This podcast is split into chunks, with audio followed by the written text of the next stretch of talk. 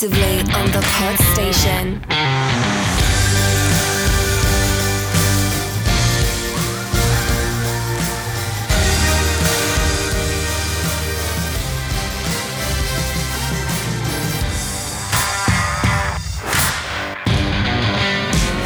Welcome, listeners, to a film podyssey brought to you by the Two Marks. This time we're reviewing The Suicide Squad, and once again, the Two Marks are delivering an irreverent review, providing you lively debate, conversation, and social commentary. Let me introduce my friend and co host, Mr. Mark Pollard. Hey, mate. Are you okay? I'm good, thanks. How are you? I'm well, thank you very much. I feel we should elaborate that we're reviewing The Suicide Squad, not The Suicide Squad. Correct. The only difference in this is the word the, isn't it? But it depends because you kind of have to put the into the sentence to say The Suicide Squad, 'Cause it's a not. The Suicide Squad. Yeah. So this could get very confused. Basically, you know the shit one that came out a few years ago. The 2016 one. We're not doing that Not one. that one. yeah, a lot of the listeners are going, phew. Oh my god! Thank Christ for that. Yeah. So keep listening. Do not touch that dial. No, we're doing the new one, the James Gunn one, the one that's just come out Yes. relatively recently. Yeah, about a week or so ago, wasn't it? It is. Now, was this the first return to the cinema for you post pandemic? No, Black Widow. Oh, was it? Mm. This was my first return to the cinema. Okay. Then the question then really is how did you find it? Well, I feel we're getting ahead of ourselves. Such is the professionalness of us. We should really do all the other bum first, shouldn't we? The next thing is how can people get hold of us? Yeah, well, if you want to get in touch to let us know that this is the bit I really shouldn't forget, the two marks at thepodstation.co.uk. Check us out on Facebook and Instagram, Twitter at the two marks. That's all really. You can listen to this show on all of the major podcast platforms. Now we've got the two marks channel, which you can listen to this on. We have an a film podyssey channel, which just generally does the movie stuff. We have Disco Fever and Picard Talk, which does the Star Trek stuff, so the Picard series, Star Trek Discovery series. But if you just want to get all of that stuff, because that all sounds your bag, you just listen to the Two Marks channel and subscribe there, because it all drops singly on there as well as on those individual ones. So we allow people to just pick a mix or just to get the whole buffet. Buffet's better, isn't it? I think so. It saves a lot of hassle, doesn't it? It's a smorgasbord of wonderfulness. Indeed, if we say so ourselves. Self praise is no praise, as you say. It's true. Somebody have to ring in or tell us how good we are. Or give us a review. Please, Dad. On which, yeah, whichever platform you're listening to, Dad, please give us a review. Five stars. In fact, I think technically my dad probably already has done. Anyone other than my dad, if you'd like to give us a review. mum. Yeah, mum, Family, sisters, yeah. brother in laws, nephews, nieces. If you want Christmas presents this year, get yourself on that review. Indeed. Let's move on to the topic in hand that we rather prematurely touched upon moments ago. Well, the first film I went to see post lockdown is Black Widow, and this was your first one, wasn't it? It was indeed. The good thing about it was I always go to the later showings to avoid the crowds, and COVID's been very helpful in that respect because There are no crowds. there are no crowds. Didn't have to queue. I did the e-ticket thing, so just waved a QR code in some lady's face, and That wasn't a euphemism, people. and I didn't bother with any of the food for these ones. We only do the food when we're paying seventy pound a ticket. Well, so anyone who's listened to these shows before knows that I am a cinema snob, and it's ironic because the gallery at Liverpool One, which is the Odeon, a if Odeon would like to be a sponsor in the show, the two marks at the podstation.co.uk, but b you need to pull your money out of your pocket and give it a bit of a revamp because I don't think they've done anything to it for Really? 10 years. Yeah, it's looking a bit tired now. However, the benefit of the gallery for not a huge amount more than a normal ticket does give you a lot more privacy and keeps you segregated from the idiots who bring carry bags, want to use their mobile phones, or just generally talk throughout the movie. So I generally do that, but during pandemic, obviously cinemas have been shut and numbers haven't returned yet to the extent that they're happy reopening the gallery. So I very, very, very reluctantly had to buy three tickets for going to the pleb seats in the ordinary cinema, and I was rather pleased to see that, albeit I was in the normal seat area, there was only about two other people in the gigantic cinema, and we went. I think we watched the five, six o'clock showing Okay. on a Sunday during school holidays. Wow, that So- shows then, doesn't it? And the only reason I, I was happy doing that was because it shows you how many seats have been booked Mm. before you confirm the tickets. And I was like, one, two, oh, right, I can cope if there's only two people in the entire auditorium. And one of them's a projectionist. Yeah.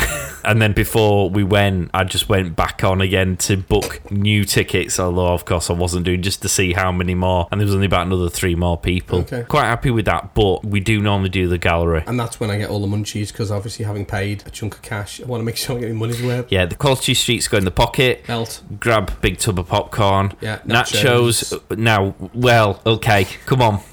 You're going to talk about the questionable cheese, aren't you? I absolutely love the questionable cheese. I use the little pot that comes in the side of the holder to fill it with the cheese Oh, because you? I feel that's where the cheese needs to go because you get more of it. I put jalapenos in there. That's where you're wrong.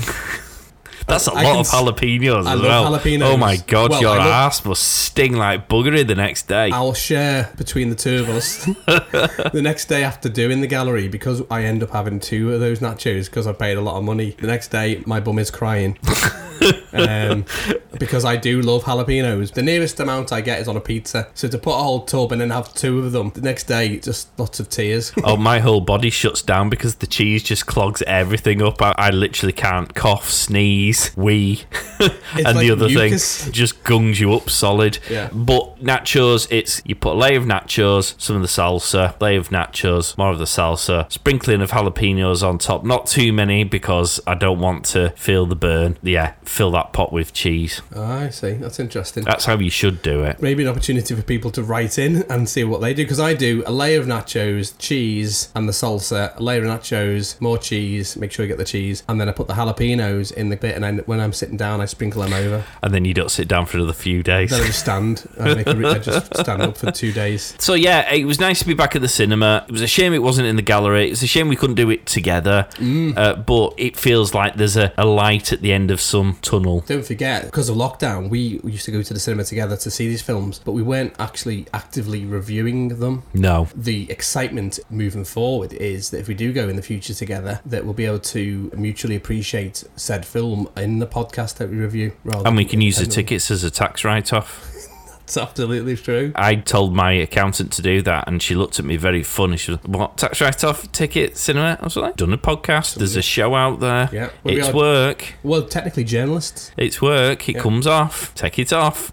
the government quite happy to take money off of me whenever they want. Yeah. This is all legitimate people. So, cinema. Watched it. What did we think? Two minutes into this film was already better than the other one.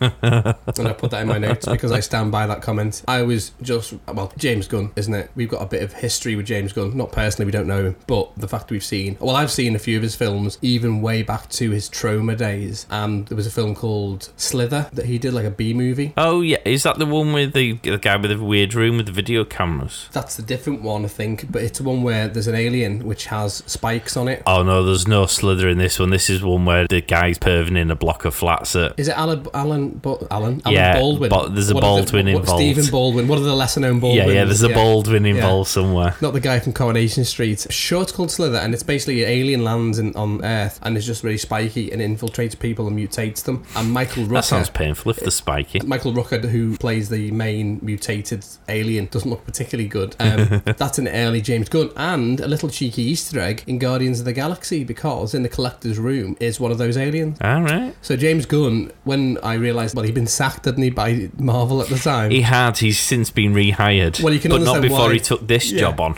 Well, that's the funny thing is he got sacked and DC went, we'll have a better you. And then Marvel decided they probably need to take him back for the third film because none of the cast were going to return. And then he went, well, you'll have to wait now, won't you? Because I'm doing this. You can tell it's a James Gunn film from the moment it starts. Just wonderful. What do we think is different? What flopped so massively with the previous one that clearly hasn't for you anyway? Very Safe to say, that. this current one, it's received more accolades. Percent Accolades. Acc- well, it, It's, re- it's received more accolades. Please edit out my inability to speak the Queen's English. Say it again, and I'll. Sorry, No, I insist you leave it in. I'm fine being humiliated. Yeah, it's received a lot more accolades than the previous one, which largely gets slaughtered. Does. W- What's different? This time round, the production company didn't meddle in it. The thing with DC, and you'll see this across other DC properties, it's a darker tone to their films. Think Batman, Marvel, always Joker. darker.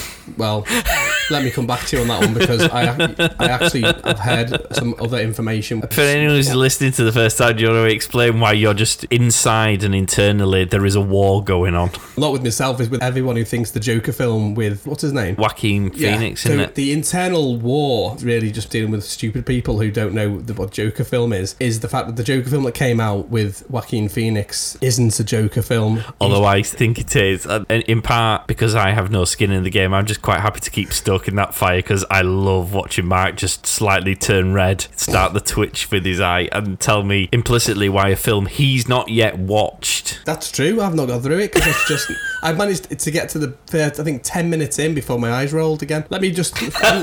Hmm.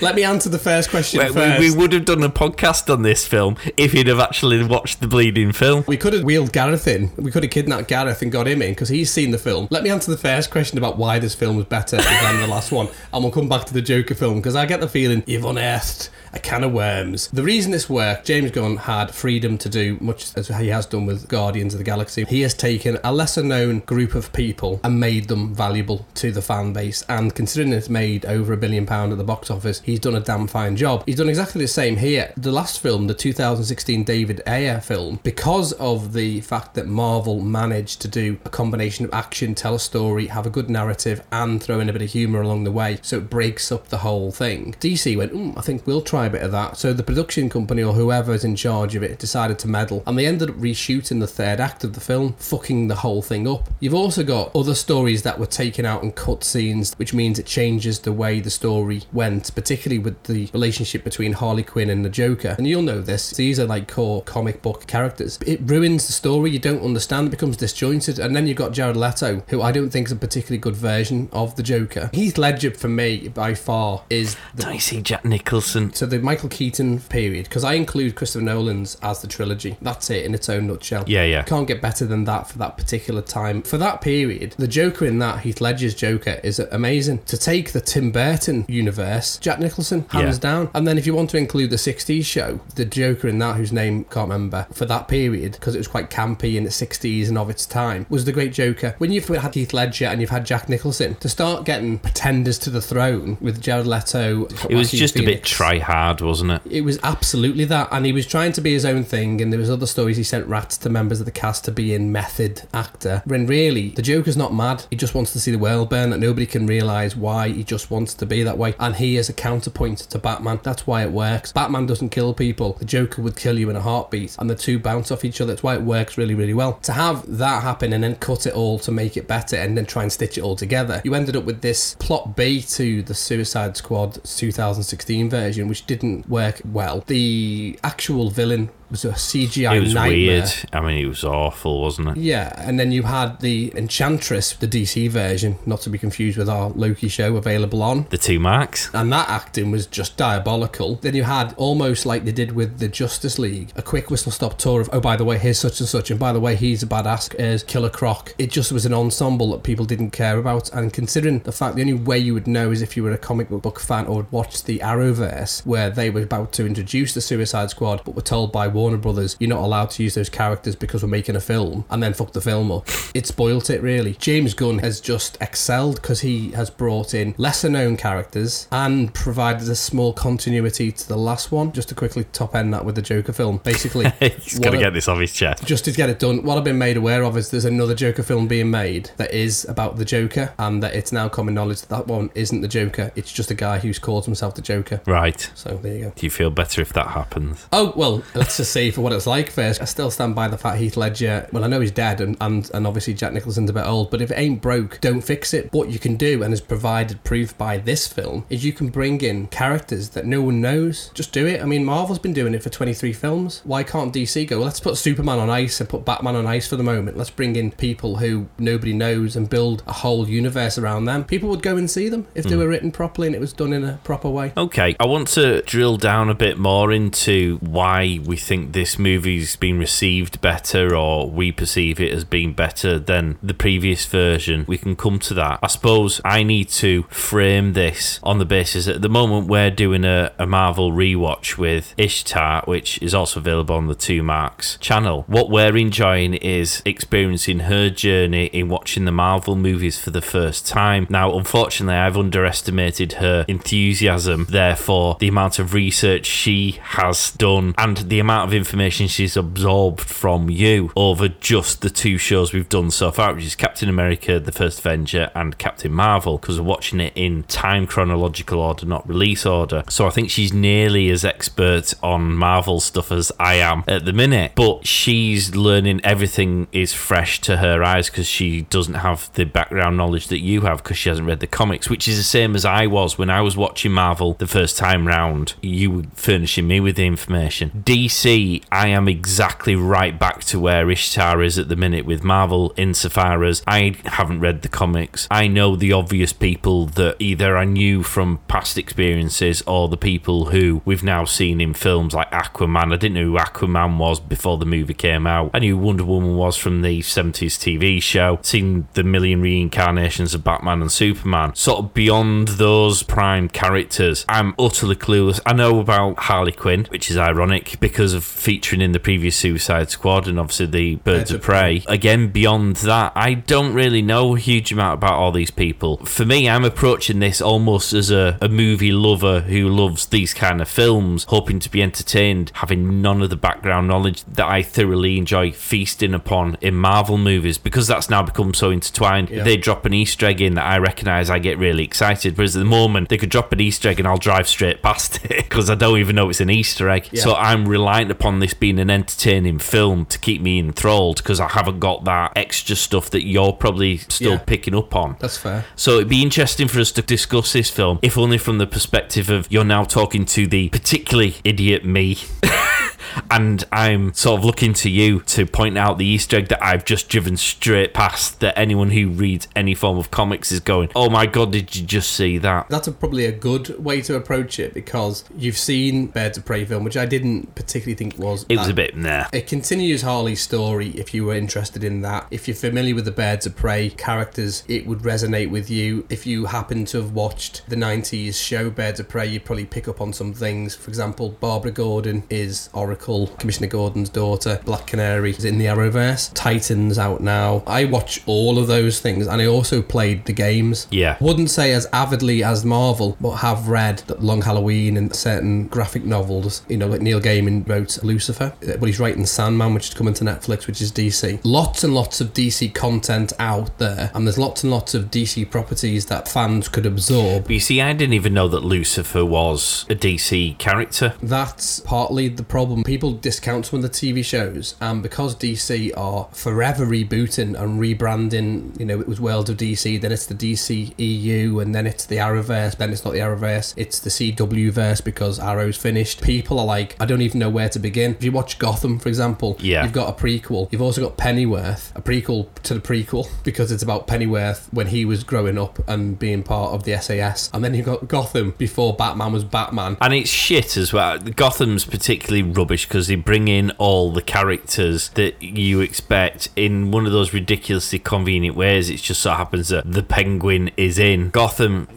Does he need to be there? Can we not set the foundations so that. Anyway, we're going off We are- piece there, aren't we? We could spend a whole podcast just discussing the various iterations of those characters. I think it comes a point where you get fatigued with it's the Spider-Man thing, not the new ones because they're great because he's done a Harry Potter approach with things as ideal. It's the rebooting of Spider-Man. Which how many times do you need to tell someone the story of Peter Parker's uncle? People know it. It's implied. Let's move on to the next part, which is why the new movies work. The same with Batman. Everyone gets fatigued. So this is good. It's James Gunn. He writes well. He tells good stories that draw people in. The music's good. The way it's filmed, it always makes sense, and there's always a payoff. There wasn't interference from anyone else. Yeah. And it wasn't delayed, and they weren't doing reshoots. I think I enjoyed this one better than the other one because it feels more like the Suicide Squad that I'd been led to believe was the comic book one, i.e., everyone dies, everyone is likely to die. That's where the name comes from. It's an ironic state of affairs if the members of the Suicide Squad all survive because they're all huge, high rating paid stars. Will Smith was never getting wiped out, was he? No. Because he's the main character. And I suppose you could argue that with Idris Elba, but by virtue of the way that the story progressed, you were never 100% convinced he was going to survive. everyone else gets wiped out at some point in some way. Because people say, was it a sequel? My point would be it's kind of a secret sequel. I thought it was just a bit of a piss take continuance.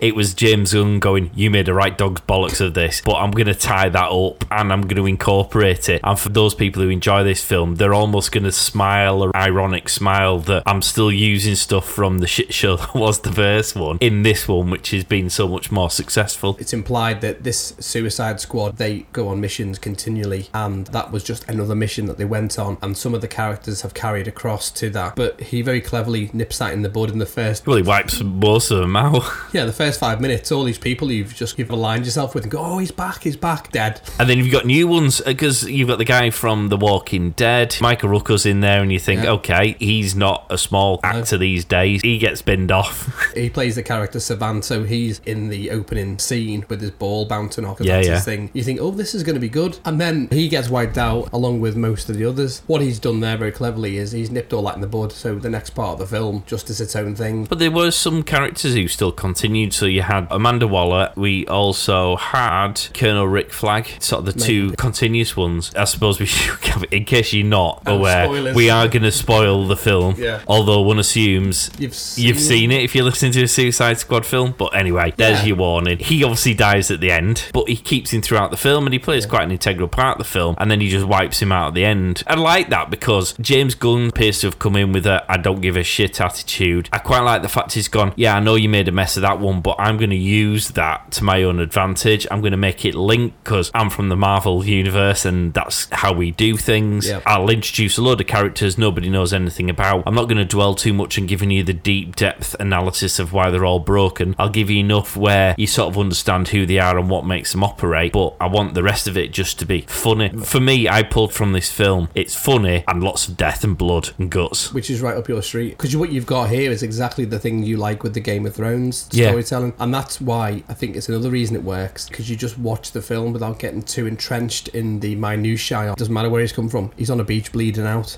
You know, um, the biggest build up because Nathan Fillion is one of his mates. He was playing TDK, the detachable. Oh, kid. yes. because he didn't quite make it to the course of Guardians of the Galaxy. It was a deleted scene. There was a big thing like who's he going to play because obviously it's Nathan Fillion. He's lost loads of weight, and everyone's like, oh, what's he going to be doing? And so there was a huge build up to this guy who was the detachable kid, and basically he was shit. He He's got his arms. just- His arms come Yeah. off and that was But- it. But they all move at the slowest pace ever, and they just slap people's faces. So he's getting shot up on the beach. Then they're all doing jump cuts to all of the characters. One's been blown up. The guy who's dobbed them all in, I forgot what his name is, Blackgate or whatever he is. He's dead. Weasel drowned. Savant swimming off and he gets his head blown off because he's a deserter. Well, this is the shortest film ever. Cut to Team B. and now you see the Suicide Squad. That was good because it wrapped all that story up, a homage to the other film. You don't get bogged down, then you just watch the movie as a movie while Yeah. you're going, well, that's not what happened in the first one. You get to see loads of characters. The source material for some of these characters will be the comics, the Arrowverse, or other TV shows. Oh, I would say the games. Yeah. I know a lot of the characters from TV shows and the games. Who was your MVP or your favourite character from this? Bloodsport. Yeah. Well, when I post on our Instagram, Bloodsport's my go-to. Is it? Yeah. So he was your favourite anyway, so Yeah. you're made up that he was in. Well, I liked what they did with him. That's interesting. So he was your favourite character before you came in, before Idris Elba had done anything. And when you go in, how accurate was he playing that character from the one that you clearly already liked? And or what did he bring to the table specifically that either enhanced it or made it shine a bit? Well, I'd redesigned his armor. Got a bit of Easter egg on that later on. I just like Idris Elba. He played English. He didn't even really play it as much. Well, I suppose he did play it as an anti-hero, but it was a bit of a Deadpool type anti-hero, Yes. wasn't it? So I always rally for those type of characters. I like villains anyway. I like typical English villain. Brits do villains far better than Americans do. And also, he isn't just English. He's not like a Tom Hiddleston RP English. He's your Essex boy or your London type Cockney villain who actually is nice in a way. He played the character really well. I liked the design of his armor. I thought he was funny where he's trying to save Harley in particular. I thought that was a funny scene. Oh, that was brilliant. Because he's climbing up the wall in bloody Jesus sandals and his helmet and a pair of shorts. I think that's probably one of the funniest scenes as well. She's Yeah. like, "Oh, would you? Oh, oh, do you want me to go back in?" I Yeah. thought, yeah, I like that uh, scene. Before that, Harley Quinn. I like Harley Quinn. Yeah. What about you? Ooh, well, so Harley Quinn was the standout star from the first one. Absolutely, hands down. I thought she was good in Birds of Prey, but I I feel sometimes when you get too much of a good thing, it doesn't feel as special. So I enjoyed that film, but because it was all Harley Quinn, I, I feel like I got too much of the thing I wanted. In this film, I feel you got that right balance of how much Harley Quinn again, Yeah. because she was back to her A game. oh, absolutely. I mean, Yeah. the way she just killed that fella that she just Slept blown with. senseless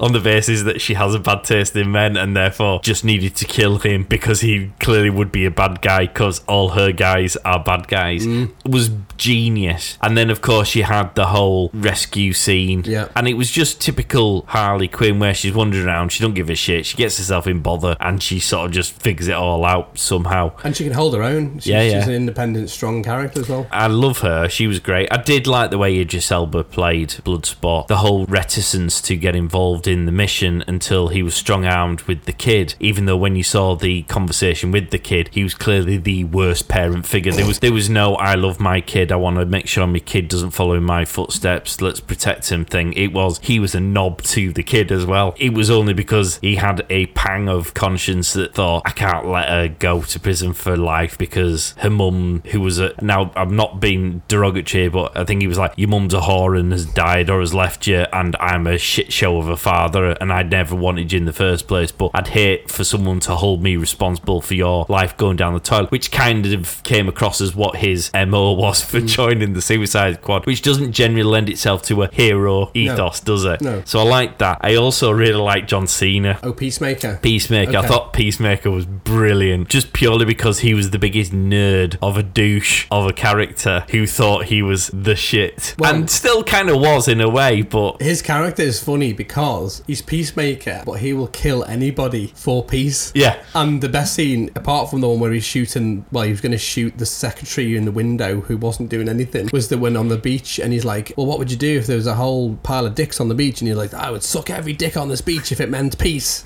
It's like, Every dick? Every dick on this beach. It's like, wow. yeah, he's all for liberty and freedom, except for the people who don't agree with him, who need to be killed. Even though technically that is liberty and freedom, having the opinion. He made no sense, which is why I thought he was brilliant. Yeah, he had a shit helmet, a pretty wanky costume. Yeah. but he wore it and he did it, and I kind of liked. That's what I liked about. it. It was like you are so ridiculous. Well, the scene when they're woken up in the woods and, he, and he's just in his underpants, and everyone's like, "Why are you in your underpants? Why are you, you know, in a forest that's full of ticks and, and snakes? He's gone. He's got his wife on and his helmet, and everyone else is fully dressed. He's like, "Why are you in your underpants? Why would Why would you want to get naked in a filthy jungle?" And then the other scene, that which is probably next best one, is when they wipe out every one of the freedom fighters. yes, and it's a pissing contest between Bloodsport. Yeah, and different ways to kill them. And then again, he goes, "Sorry, I'll get all my freedom." Well, you say you say freedom fighters Because they were quite brutal with the way that Yeah. they did that. Yeah. This is what was seriously lacking from the first one. It was that we don't give a shit attitude. Mm. So let's just take that scene in isolation. You've got the blood and gore of just mercilessly killing these people. I mean, some of the ways they killed them were unnecessarily brutal. over the top. Yeah, Absolutely. They didn't hesitate, which shows you the mindset of why they were in prison in the first place Yeah. and why they're now part of the Suicide Squad. And then you've got the irony of the fact that they've just wiped out the good guys. And then even when they find out the fact that they don't give a shit, they're like, right. oops, that my bad. Let's move on. That's where this sort of James Gunn, I don't give a shit vibe came Hmm. through, which is why I found it particularly funny. It was almost slapstick, but it wasn't so far slapstick that it became ridiculous, if that makes It sense. Fundamentally ridiculous film. And if you look at it, what happened, how they kill people, the aliens, all of that stuff is just utterly ridiculous. A bit like Guardians of the Galaxy. But the way in which the story was told, you kind of go,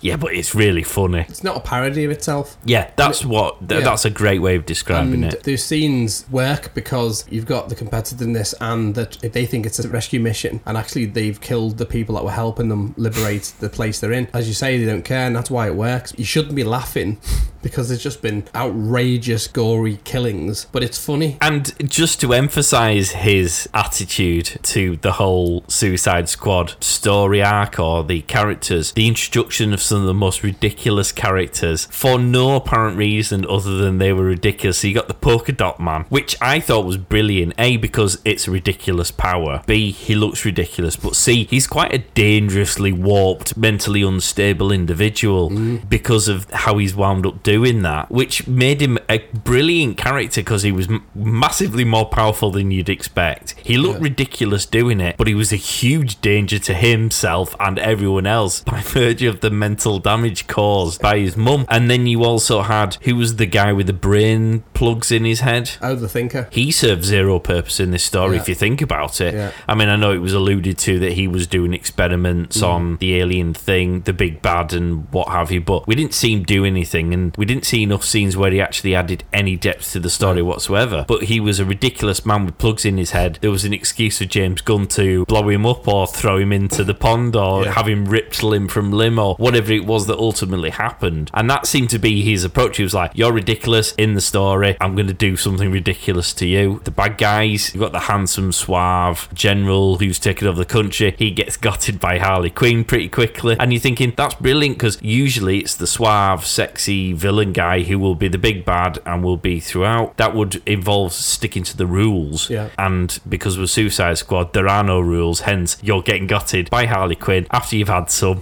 because she's got issues. Like a praying mantis. Oh, it was brilliant. I understand the conversation that was had between Warner Brothers and James Gunn is that he had certain people he was told he had to kill, but everybody else was kind of open season. Then others were just killed because it served the narrative. Good level of freedom for a movie maker. What about the Shark Boy or whatever he's called? King Shark. Is that what his name is? King Shark? He's called Nana Ooze because he's like a god, isn't he? Is he? Yeah, King Shark is what you'd know him as. So we had the crocodile in Oh, Killer Croc. Killer Croc in the first one, Yeah. and you've also got the shark in this one. And I suppose there was a risk. I personally had a huge amount of prejudice towards that character this time round because of my experiences from the first one. Okay. And still took me 10 or 15 minutes to find me gear with the shark guy. Gamble, isn't it? Because they're so weird looking and so different. But even he was a good character in the end because he just wanted to eat everyone. Well, the Ratcatcher 2 is when she's sleeping and he's just slowly about to nibble down on her. He gets told off. Yeah, she's like, You were going to eat me. So it's like as you take the most serious thing ever and find it funny. Yeah. But you don't know why it's really funny if you wanted to grind down to why it's funny. It's just circumstance and the way people react to that circumstance that makes it funny because eating somebody is inherently bad, particularly if it's a shark. So to have someone who's fast asleep anyway, vulnerable and being eaten and just slowly going in and then go, hmm, no, no, no. Yeah, but it was balanced by the fact that these people's morals were slightly skew with, so they were quite happy to give him permission to eat other people. Whereas obviously Batman and Superman are like, "You're not eating anyone because Yeah. eating anyone is bad. You need to live off dead animal meat for your entire life." Whereas they're like, "Well, they're bad guys, so you can eat them. And he's a dick. You can eat him. you can't eat them because that'll just cause us problems. That's the only reason you can't eat them because we'll get into trouble and that's bad for us, not because we're good people and we don't want to eat other perceived good people. I thought because he was portrayed as a slightly dumb character, I thought that was going to be a bit irritating. You know how you have these dumb characters who do dumb things again, slapstick style, but the character wasn't like that in the end. He didn't really do anything dumb. He just did things that felt perfectly natural. So you would find him having eaten someone because he was hungry, mm. and that was kind of his natural thing to do. But he wasn't doing dumb shit, if that makes sense. I think that's the good thing about how you can develop characters without your eyes rolling, because you get led in thinking, "Oh, I hope he's not going to be dumb." Through the course of his growth, because again, unless you know the comics, unless you know other properties that you've seen on TV or through games, you won't know who he is. So this is the first watch for most people. You've got that small time to build gravity towards the character, and again, you know, a character that's probably not known by many many people because technically you would have seen him in Aquaman. There's no reason why you wouldn't have seen him in Aquaman. It's just little moments, like you know when he's running around the room and those little cheeky fish following him. He's just caught up in the whole of that excitement of being chased by those little fish, which doesn't end well. That's a scene that possibly could have been people would go, "No, it doesn't serve any purpose. But actually, what it does is it shows you he's a shark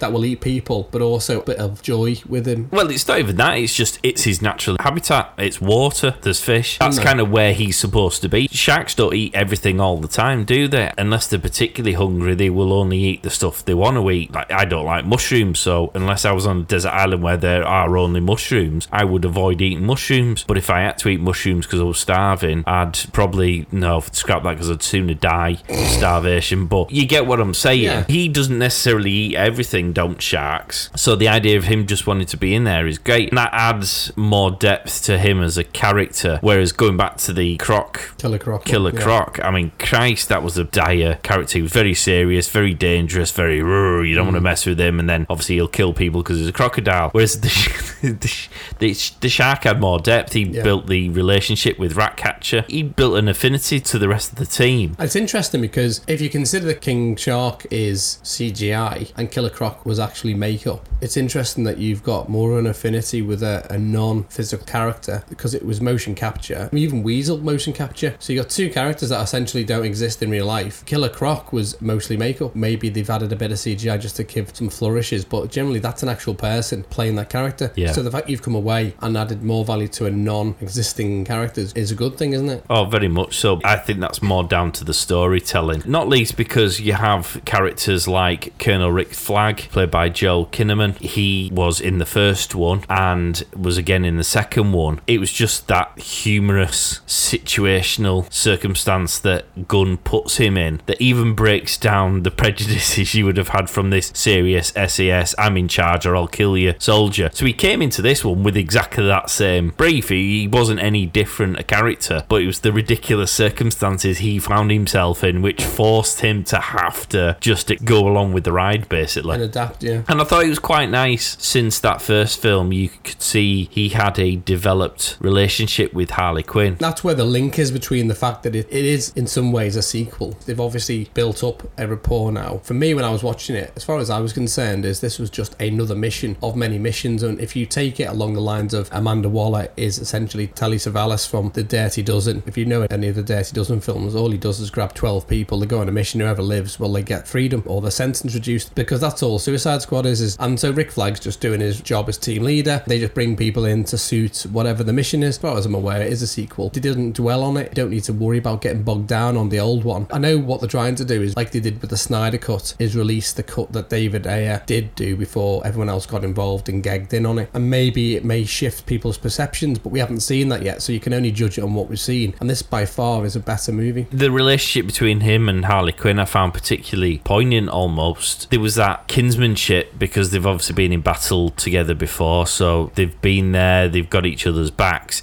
He still understands she's a complete raving lunatic and keeps himself a sufficient distance where you can see he's genuinely fond of her and she's fond of him because sh- he's fond of her. So she's getting a reciprocal respect that perhaps she's not accustomed to, but he still keeps himself at sufficient arm's length because she's a raving lunatic. And that comes across quite nicely. And they sort of tied that into a almost humorous setting so it didn't jar against the ridiculousness of what else was going wrong. Essentially, they're walking around with a big shark, a fella with a big shiny head, end on his head, Yeah. and all these things could very easily become so daft, but much the same as Guardians of the Galaxy. They really zoned in on the really lovable aspects of each of their personalities and characters, so that by the end of the film, you did genuinely feel an affinity for each of them in the same way as with the Guardians. You did. You've got Groot, who only says Groot. That is the only word he uses, and yet how many people love Groot? And that's because of the personality traits they zone in on. They did much the same with King Shark and with Bloodsport. Well, that's exactly why you can tell it's a better movie because he writes characters which don't need to say a lot. It's about the situational positioning of the character, how they are with the other characters on screen, and how those characters respond to them. So Groot, as you say, only says Groot the entire time, but the rest of the team know what he means, and they change the dynamic of that because of the team structure. Yeah, it's just a good. Did you know Sly Stallone Stone played King Shark. Yeah, I did. Yeah. Oh wow, I didn't. It would have helped to have done some research before we started.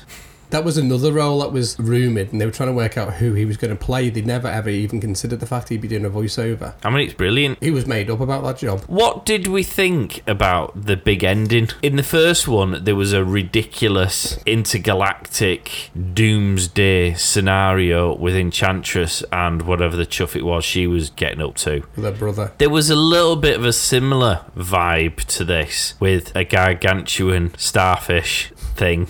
Starro. Yeah. We've technically With seen this before. human zombie stuff going on. It's sort of an equally intergalactic doomsday scenario, and it's equally as unbelievable from a real world type perspective. Why have we perhaps been more accommodating for this new ridiculous big bad than we perhaps were with Enchantress? Because we didn't get any backstory about the starfish, particularly. I mean, we learned a little bit, but nothing that added any meat to the bone per se. I didn't know that he had wife and kids at home and was trying to breed across the universe for whatever reason. You know, I didn't really care about the character, but I was more accepting of this ludicrous scenario than Enchantress waving her arms around with wishy washy smoke billowing everywhere. I think it was just the tone of the film, wasn't it? There was a light-heartedness, so I think your acceptance level is greater because the other one was a darker tone. And Enchantress, coupled with, in my humble opinion, poor CGI, poor storytelling, the speed in which things kind of happened, like, oh, by the way, here's my brother, you're now possessed as the Enchantress because you found this artifact now which contains an ancient being, and then you release it, and it suddenly takes over a subway station, and next minute it's taken over downtown New York. It just happened very quickly. With Starro, obviously, it's not new. 30 years he's been under government control, and he's a bit pissed off. He's been left. The ending of the whole story, which is one of the saddest lines in this movie, is Starro says he was just happy floating in the sky looking at the stars. He wasn't trying to take over anywhere, he was minding his own business, and then NASA grabbed him and started doing experiments on him for 30 years. Well, there's your problem. You're going to piss someone off. So he becomes a victim of his environment. which God knows what's been done to him. That's why the thinker gets torn apart by him. 30 years or more of being prodded. Grubbed. Well, if you look at the experiments they do on, on the people who are the mindless zombies, they're all in different states. One's missing a head and one's got no eyes. And so they're not doing particularly nice things with his offspring. Yeah. Essentially, when he's free, he's probably going to be a bit unhappy You think? the difference between that in terms of the story compared to some CGI top heavy character that has been given not enough airtime to be appreciated by the fans and then is rushed and shoehorned into a bigger thing? Because don't forget Suicide Squad featured Batman. It was on the back of Justice League and it was on the back of everything else they were trying to shoehorn in. There's probably people going oh come on just do a good story. So we've had a, a palette cleanser and now we're doing this and I just think that although is a massive starfish next to the Stay Puft Marshmallow Man. Well, that's plump- immediately what I thought when it was Yeah. Wandering round. it's just plomping itself on all buildings and everything. He's angry when he gets got, and he just says, "Oh, I was only happy just floating around looking at the stars," which is a bit sad, really, because he actually probably wasn't going to do anything. In the comics, I think he's called Starro the Conqueror. The irony. Yeah, I think from the, what you get from that is actually he wasn't trying to do anything bad. He's just pissed off, and wherever he is, he's just attacking them because, as far as he's concerned, they are the enemy. Yeah. Tying into the fact that you've got this ridiculous team of people fits in well, doesn't it? That you'd have a ridiculous team of people that are attacking a ridiculous villain. Polka Dot has probably got one of the most strongest powers there is. Bloodsport says, "Pretend it's your mum." Like, I can't do anything. He's like, he's not working. I was like, pretend it's your mum, and he's just got this giant mum's face on the star. Again, it adds to the whole theme of the film, isn't it? It's funny. You're not going to come away going, I best watch out for massive starfish. You kind of take it as a popcorn movie, standalone, if you will, and you come away enjoyed and satisfied that you might not know all the characters, but that's okay. You've made an interesting statement there, which is as a standalone. It's obviously not. No. Because it's a sequel to the first one with the way in which they've done it. Mm. DC seem to have decided that they need to get their shit together at some point. So, Batman, The new one, the new one, again, they're bringing that out. They don't appear to have quite severed ties with Superman. They've got Wonder Woman still coming out, albeit we personally thought 1984 was But- a horrible experience. They do seem to be wanting to build a universe, and given that this one ties into what was the first attempt universe, and this one's been quite successful. One assumes they're going to want to tie it into a future universe. I think they get James Gunn back to do more. They've got quite a lot on their plate at the moment because you have got the Shazam sequel. Because the first one of that was quite good. It wasn't Yeah. r- rubbish. No, it, it- I call them popcorn movies. Yeah. It's a movie you go in, you don't necessarily need to know the ins and outs of the characters. You enjoy it, You you enjoy come the film, you come away. You don't feel like you've wasted your money. You come away with gunged up Inside innards, with uh, expecting a hot ring. Because that did well, they're doing a sequel. Then you've got Black Adam, which gets convoluted. See our Captain Marvel. yeah, see the podcast. Captain Marvel in the Marvel rewatch Yeah. for Mark's attempt to explain that. Yes. I like The Rock. I think Dwayne Johnson is, well, you can tell by the fact he's in everything. He's a good actor. I think he has the charisma to carry off a lot of the characters he plays. Black Adam, for me, will be a good movie. I'll go and watch that. Aquaman, the sequel. Yeah, I didn't like the first one. Well, it was it was the de aging. The DC. Again, it's too CG.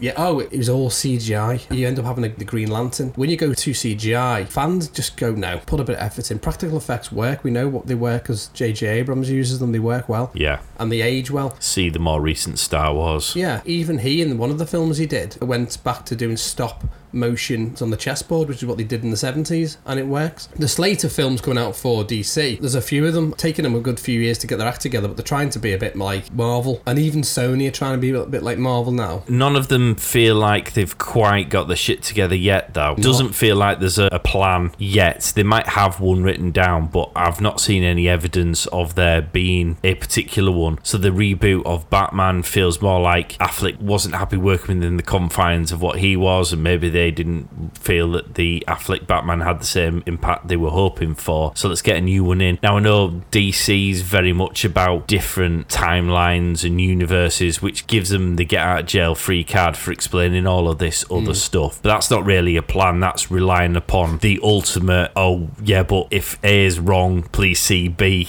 Yeah, that is the case because you can't keep rebooting your characters. You've got the new Batman film, but then you've also got the Flashpoint film, which contains Ben Affleck and Michael Keaton. So you've got another potentially Batman's in it, and you, I think I don't know whether Christian Bale. I think Christian Bale was offered fifty million to be in it, and, and I'm not sure whether he said yes. We'll see. It might be one of those secret cameos. I'm looking forward to that film. Well, I thought Ben Affleck was quite a good bat. the older version of that character who's been battered and has battle scars, then yeah, having seen the proper Justice League film, he's probably done a better job in that. Well, that's it, and probably even the Batman v Superman. Yeah. That wasn't the extended version of that. Makes it a better film. It does. I don't discount him as a Batman. I just think it gets tedious when you keep rebooting it, and for the fans, it becomes a money maker. You know the story of Batman. You, you know your mum was killed with her dad shot in an alley after the theatre. All right, tell a different story. Having seen Gotham, but you know everything back to front, upside down. Pick on things like they're starting to do. Is like okay, Aquaman. If you like it, you like it. Wonder Woman, the first one, instead of getting all woke about stuff. Other lesser known properties they could work with. See, you don't actually have to be a fan of the character. This Suicide Squad is a perfect example. As I said, I've got no comic book background. I just know I enjoy comic book films that Yeah. are done well. Exactly that. And this was just a comic book film done well. And Yes. so I can just enjoy it as that popcorn movie as opposed to anything more detailed that I now expect from Marvel, only because I've had 23 movies and three official, but another five non official TV series that has added a depth to my understanding of how it all works. and you've not changed the characters. No. I'll caveat that with a couple. Edward Norton. Yeah, the Hulk. See our debate in Captain America Marvel rewatch. But also the guy who plays War Machine because he wanted more money. They replaced him. There's a couple of changes, but they're not changes because they're rebooting the character. It's because of people being greedy or knobheads.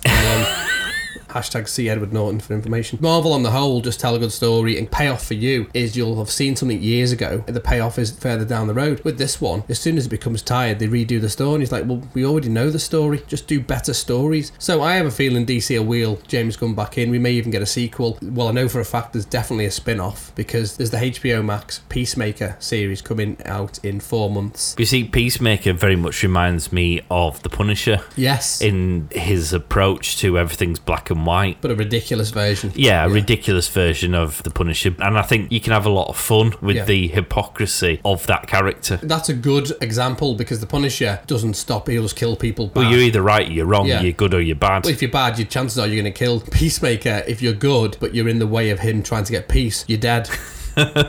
That's kind of taking that character and flipping it. It's like Deadpool is basically a piss take on Deathstroke. So you've got these Marvel characters playing off against DC characters. Yeah. And because James Gunn, I think, is directing the Peacemaker TV show, and that ties into the continuance what we see in the post credit scene. But you see, I'm looking forward to I didn't know that was on the oh, slate. you not? And I'm now looking forward to that because of what they've done in this film. And this is what I've been lacking from DC. Apart from occasional flashes. So the first Wonder Woman I thought was really good. I enjoyed that. But because it was so isolated from everything else, I haven't really gotten excited about that because I didn't see where they were going to lead on to it. I was excited about the Justice League, but they managed to drop that fucking ball. Yeah. Although the 24 hour version is better. This I really thoroughly enjoyed, and so I am genuinely excited about watching a TV series about the Peacemaker because I enjoyed that character. I want more of that character, and that's all I want from the DC universe. I'm not a well, I'd probably say I'm more Marvel than DC, but that's more not through comics because I haven't read any of the comics. My bias towards the Marvel stuff is because Marvel's just done a better job of the stuff I've been exposed to, and I'm more than happy for DC to pull that back because Batman and Superman were the first superheroes I was aware of. Mm, that's a fair comment. I think if DC had focused more on building a universe instead of just doing tentpole movies, which sets up other things, I think you would have had a better, maybe a balance between Marvel and DC.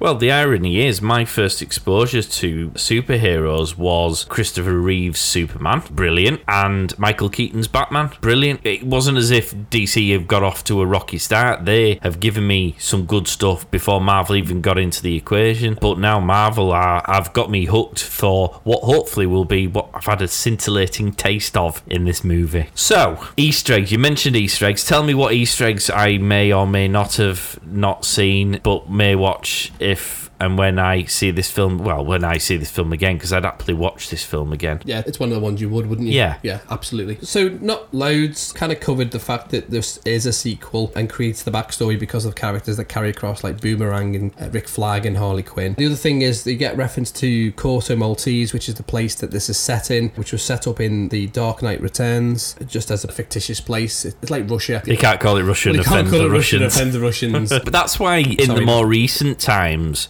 Brits are baddies. yes. Because we're very hard to offend because we're just too polite. So rather than offending Russia, other nations China. and China, yeah, Yeah. and causing genuine nuclear wars, they just go, we'll just pick on the English because they're not asked. And they, we do villains very, very well. well, at one point we did rule the world with our villainy. Yes, I love it. I love our heritage. we do it well, and also if it keeps our guys in work, happy days. Yeah. Mar- Markovia is the fictitious place that's in Russia, but not Russia. That gets used. It's in like Supergirl and Superman. It's always referenced in those. We get reference to that uh, Bloodsport was put in prison because he shot Superman with a kryptonite bullet, which is kind of a link to the story in the comics. They've taken that bit, which is quite interesting because obviously we know Superman. Well, we've had the conversation about Superman many times. If you want to know what Mark's position is on Superman, start listening to our podcasts.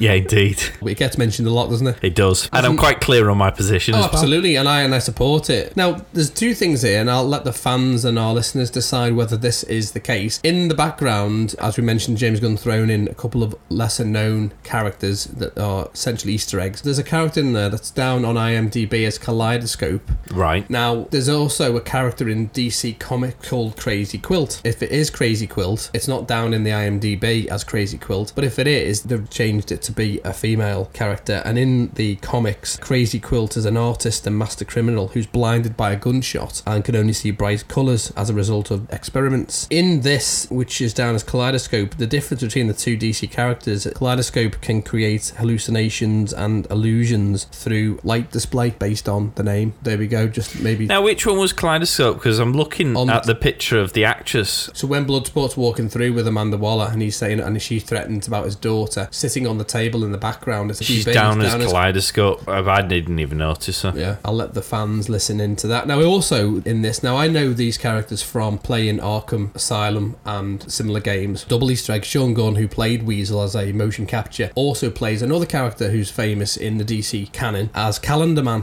Calendar Man. They co- they They're come up- probably scraping the barrels when they're coming up with some of these characters, aren't they? Calendar Man is, is not specifically lesser known if you've played the games. It is if you're not a big fan of the comics or you've read them. Calendar Man is a killer who kills on certain times of the year, April Fools and Christmas and things like that. So he plays him and has the distinctive tattoos around his head. Then then the other person is Double Down. Now, Double Down in the comics is a character who basically has a magical deck of cards tattooed to him. You can peel them off, which is why you see some of his flesh missing. It's a bit like Gambit in the Marvel universe, but Less grim. because his cards are just a deck of cards that he's very good at killing people with. If you've ever played poke with me, you'll also know that I'm a killer with the cards. Do you just throw them at people if you lose. No, someone once nicknamed me as origami Oh, why is that? because I fold too easily. Oh, nice. Uh, in, in the realm of that up there with Sniper's Delight, Sniper's dream. King Shark is introduced, and we obviously get his backstory being Nananu, my pronunciation. Basically, he's king of the sharks. I know him from the Arrowverse. Project Starfish, the inspiration is actually from a US government 1962 nuclear testing program where they actually sent a Thor rocket into space, which exploded, trapping radiation in the atmosphere, and that was the inspiration for this project. the governments have a lot to answer for on this planet, don't do they? Indeed. With regards to our conversation on Harley and how her story and origin has developed over the course of the movies, we'll notice she's got a new tattoo and her jacket's been upgraded. Before it said property of Joker, it now says property of no one, so they've updated that. Her jacket now has a little bit of a nod to a previous Life of Crime with the Joker and says live fast, die clown. We get, along with a lot of cameos from the Guardians of the Galaxy folk, which include Nathan Fillion, Sylvester Stallone, who actually played one of the original founders of the Guardians of the Galaxy in Guardians of the Galaxy 2, Michael Rooker, Sean Gunn, and Steve Agee. We get a Mantis cameo, but not really Mantis. The woman who plays Mantis in Guardians of the Galaxy, Pom Klementieff, is the woman singing in the bar they go to. Ah. So he wheeled in his mates for that. The other thing that I thought was really cool and has been confirmed by James Gunn is the update to Bloodsport's tactical suit. The mask looks reminiscent of the alien xenomorph, and in fact, that's where they drew a lot of their creativeness from. There's a few people there you've named who cross over between both Guardians and this film. You mentioned Mantis. Sly Stallone was in the second Guardians. Who else was well, Rooker plays the Yondu. Yeah, Yondu. I mean, it's quite interesting. Well, it's interesting insofar as it's interesting that Marvel and DC let these people so readily flop between the two. You'd think they'd be a bit more precious about it. Although, I suppose, spoiler alert if you've not seen Guardians of the Galaxy 2, but Yondu may not be a character that's necessarily still in circulation. So I guess he's now a free agent, as it were. Well, Sean Gunn plays the motion capture for Rocket Raccoon, as well as being one of the Ravagers. Yeah. Well, it's essentially what what's his name does with his brother from Happy Days. Oh, yes. The bald guy. Yeah, the one that's in all of them. Polka Dot's origin is established. Now, Polka Dot is a very interesting character because he, in actual fact, only ever appears in the comics twice in the whole history of the comics. I can't understand why. Well, he gets mentioned, I think, in the 70s, and then they do nothing with the character. And I then- wonder why. and then later on in this one they've slightly changed his origin because they make it that he was obviously experiments from star labs now the interesting point of why that's key is because as we know or may not know Well, that was one of the Easter eggs I did get. I did get a little Did bit. Oh yeah, I, I obviously lent into the missus and went, "Oh, I know that Star Labs." Pretended I'm some sort of comic book guru. well we know star labs because of justice league Yeah. we know star labs because of cyborg Yeah, however people will also know star labs from the flash and Spider Man. spider-man Is he not Spider Man? No. no. Who? Ignore that. there you go. I've just lended my chin. Everyone now can see I am a fraud. I uh, am a sham. he's achieved what no one else could achieve as a marvel dc crossover But this is why I love Marvel stuff because now you furnish with me with enough information where I can use your information to make myself sound intelligent. In fact, it's now got to the point where in our rewatch shows, I am using his own facts against him. Sitting there going, "Oh, Mark, you're so amazing. Your knowledge is deep and fruitful." And Mark's going, "Hang on a minute, I told him that. He's just speaking before I do. That's the only difference." dining out on the old stories Yeah, yeah. So no Star Labs, and, and that what that does is it ties into movies and TV properties. If DC decide to do something with it, maybe not. Jotunheim. Now Jotunheim is important, which I got excited about because we all know Jotunheim from Marvel, simply because it's the name, well, the Frost Giants in Thor. Yeah. But it's also because it's Norse mythology means it's open season and any fucker can use it. So DC have gone. I'll take your frost giant planet and I'll make it a huge tower filled with a massive starfish, which is a waste of space in my humble opinion. Do you think they've included that to be deliberately antagonistic? That's what I thought. But I like that. That's shithousery, and I'm all for Shithousery. Shithousery. Yeah, no, I thought that. I was thinking, mm, Because I want to know what Marvel are gonna do to sort of respond. And I hope Marvel don't go, oh, we'll rise above that. I want them to equally be shithousery because I like that little, you know, those little, Little digs dig, at yeah. each other, just ever so subtle little, you little fucker. Yeah.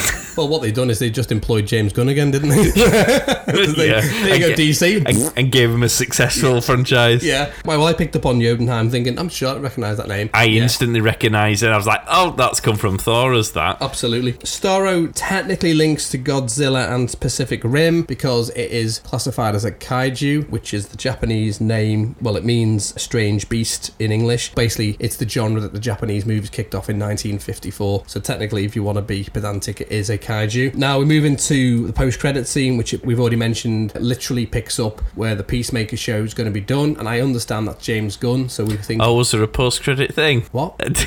What? was there?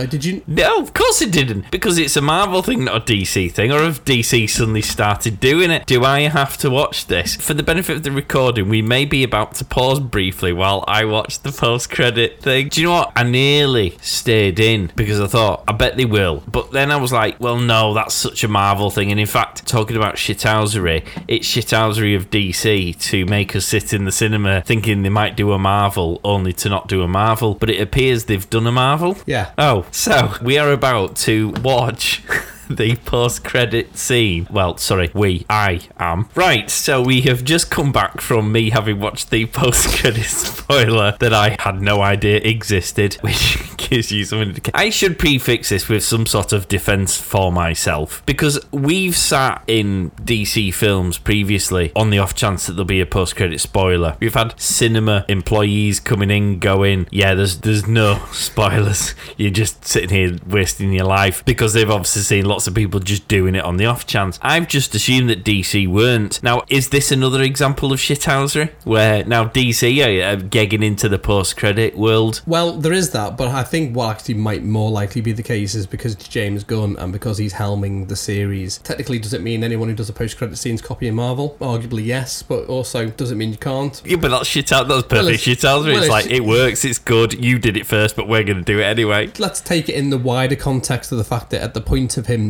doing the movie, he had been sacked by Marvel. Yeah. So let's say yes, it's shithousery. because in the wider context, if I was sacked by Marvel for something that happened years ago, I would go, okay, Jotunheim Hashtag post-credit scene. But also he's promoting his show, which is out in four months. So the post-credit scene. Yes, it's good. Well, it leads on to the TV show that It I does. should have known was on the. Oh, uh, certainly I would have had questions about why he was still alive and what they were going to do with him. Oh, yes. Uh, because anyone who's not seen the post-credit scenes, pause now, go and watch it, Come back. and come back. Right, you've been, you've watched. So yeah, it's Peacekeeper. He's alive. still alive. so that's where the show's going to pick up. it does put into perspective looking at that scene just how big John Cena's ass and thighs are. I mean, I noticed it in the film as a general, and I meant to mention it earlier, but just seeing the thickness of that cast, It's just he has some thighs on him, does that boy? He boy? does indeed. So yeah, I'm looking forward to that show. HBO Max, tune in in four months' time. And then the last one, Easter egg, is more of an acknowledgement by James Gunn to David Ayer. I know they're trying, and fans are pushing for the Ayer cut to happen, like they did with Justice League. And in terms of Justice League, we actually did see a cheeky little nod to the Starro villain when we had those metallic type spiders. They are essentially mechanical Starros Right. kind of got a cheeky nod to what was coming in the Justice League cut, the better version. The four day the four day epic marathon one. And that's basically what I gleaned from it. I'm sure there's many Well, I'm glad you went through those because I wouldn't have known the, the post credit spoiler. Hashtag awkward. A hashtag bonus? Well, it is. I mean, I, this is why we do these. People might think I was being a bit blasé when I was explaining about what we're doing with Ishtar. What she's going through now is what I'm doing whenever I do the DC stuff, and I'm very heavily reliant upon you. And I suppose the difference between me and Ishtar is that she goes away and does her homework to add more to the equation, whereas I still don't. So I am still wholly suckling at your teat, whereas she suckles on your teat for the information that adds substance to the research she's already done. Whereas I'm just there going, "Oh, I need more teat. Data. Give me more data. because I can't be asked Wikipedia and, uh, anymore. That's what I got from that. But I mean, the bonus for you. Okay, what are you going to give this out of 10? I've seen you've given it out of 5 on Facebook and Instagram. Mark has written a review on this film, which you gave. Five stars. I'm going to give this an eight. So uh, we need to clarify this because, uh, again, if you've listened to the Marvel Rewatch Captain America show, you will thankfully have Ishtar questioning his scoring system in the same way that the rest of the world does. How can you give it 5 out of 5 and not then 10 out of 10? Because isn't that the same thing? It's just a No. different scoring. Let me explain again. Okay. My scoring isn't specifically mathematical or attached to an algorithm.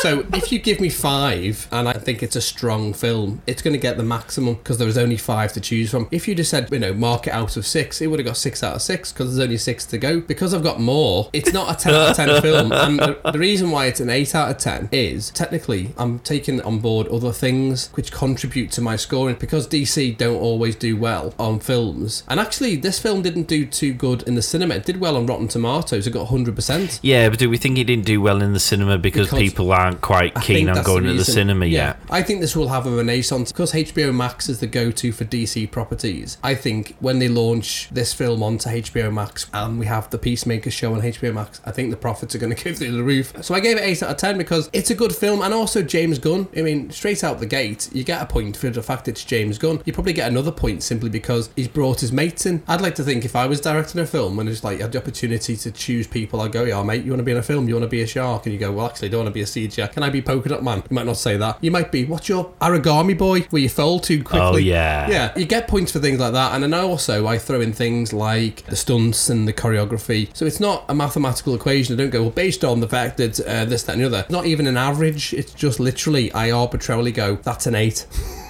He's funny. Hopefully it explains a bit more. Just send me the fan mail. I'll answer your questions.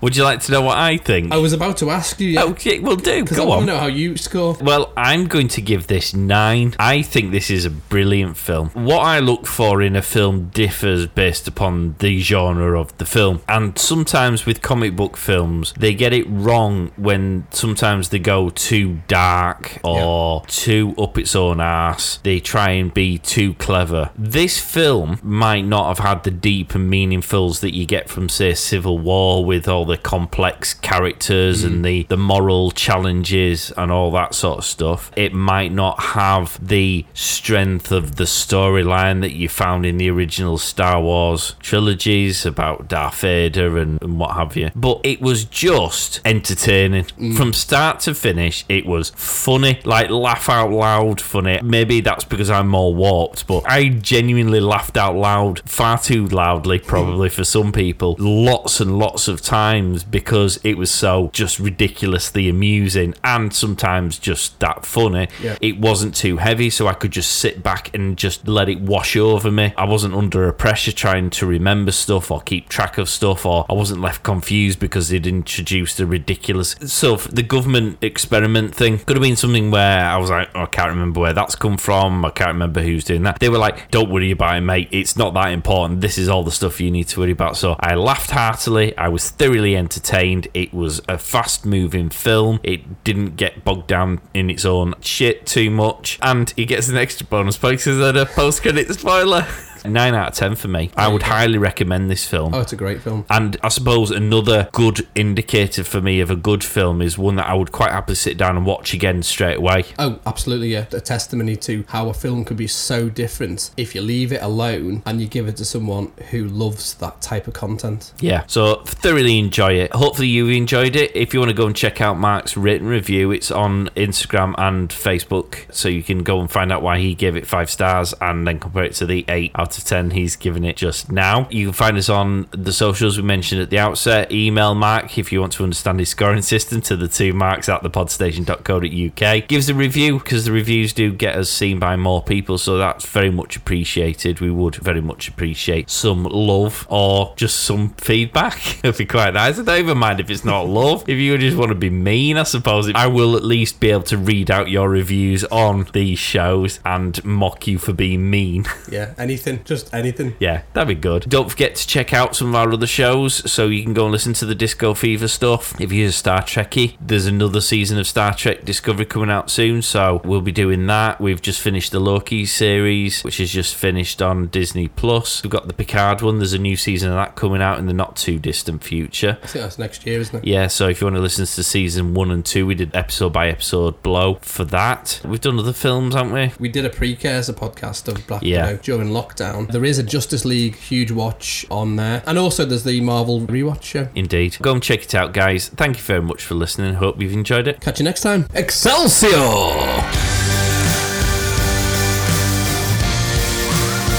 Check out all our shows exclusively on thepodstation.co.uk.